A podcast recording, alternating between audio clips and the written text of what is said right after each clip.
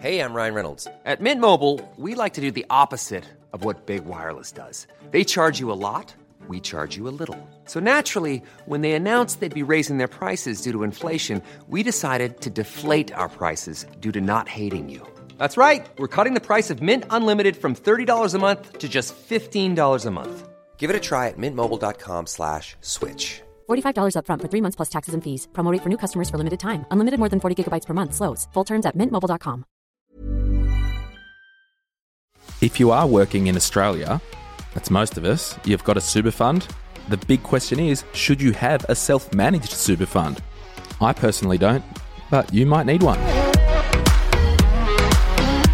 This is a very popular topic in Australia because the superannuation industry in Australia, it is just exploding. There's new super funds everywhere. There's a variety of different funds. It's a political hot topic, and to a point, rightly so, because there has been some very expensive investment funds in recent generations. But the question is, when should you consider a self-managed super fund? Now, a self-managed super fund is effectively an account or a little company, if you will, or a structure that you manage and you are responsible for. Now, the thing is, if you've got super with one of the big funds in Australia, and at the moment, Australian Super is the largest fund. So, for example, if you had an account with $50,000 in Australian Super and you started your own super fund with that same $50,000, you have to manage that money to the same legal requirements as Australian Super would have to. So, just because it's a self-managed fund, it doesn't mean that you're above the law and you can't manage that money any or outside the superannuation legislation. People often ask me, when should I have a self-managed super fund? I've got 5 points that the first two are probably, I think, the most important, but let's go through them. The first one, that you've got a complex estate plan.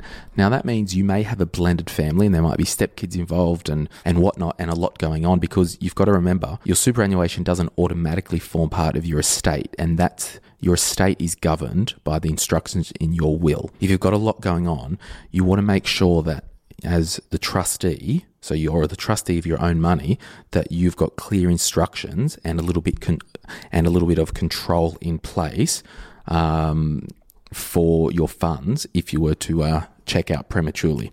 Now, the second one, you've got a burning desire to buy property. Now, you can use your superannuation monies to buy an investment property, a factory bay, an office suite, whatever you want.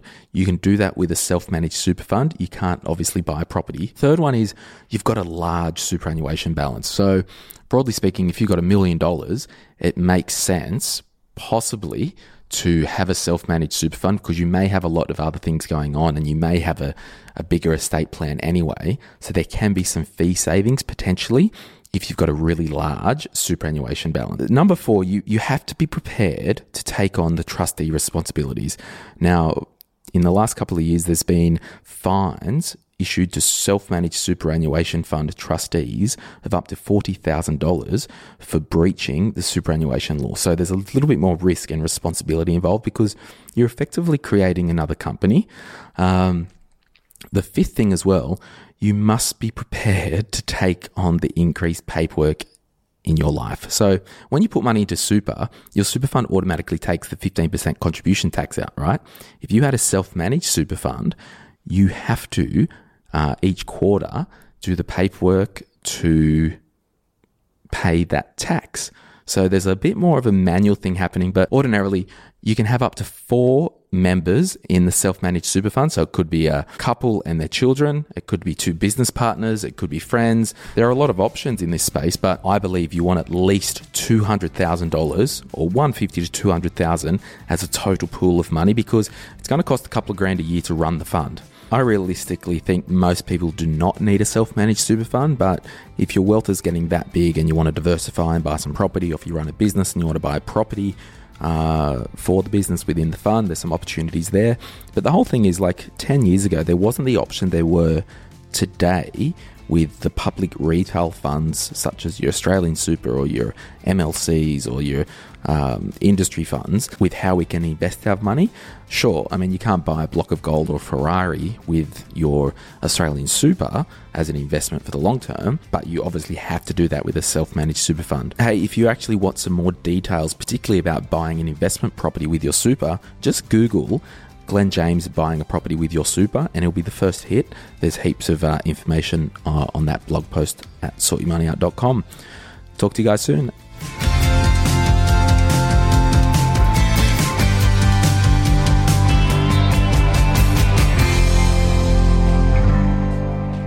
Hey, if you are after personal financial advice, this podcast is not for you. In fact, it's a general advice podcast.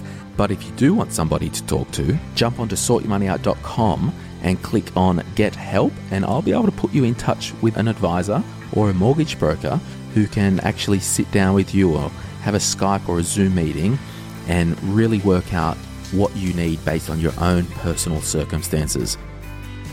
Any advice in this podcast is of a general nature only and has not been tailored to your personal circumstances. Please seek personal advice prior to acting on this information. Before making a decision to acquire a financial product, you should obtain and read the product disclosure statement relating to that product.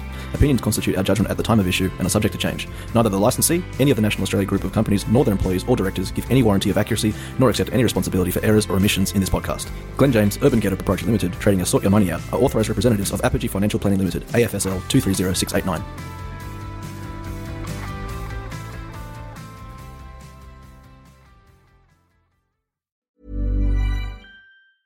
Planning for your next trip?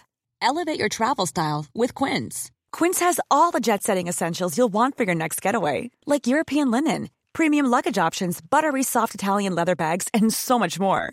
And is all priced at 50 to 80% less than similar brands. Plus, Quince only works with factories that use safe and ethical manufacturing practices. Pack your bags with high-quality essentials you'll be wearing for vacations to come with Quince. Go to quince.com/pack for free shipping and 365-day returns.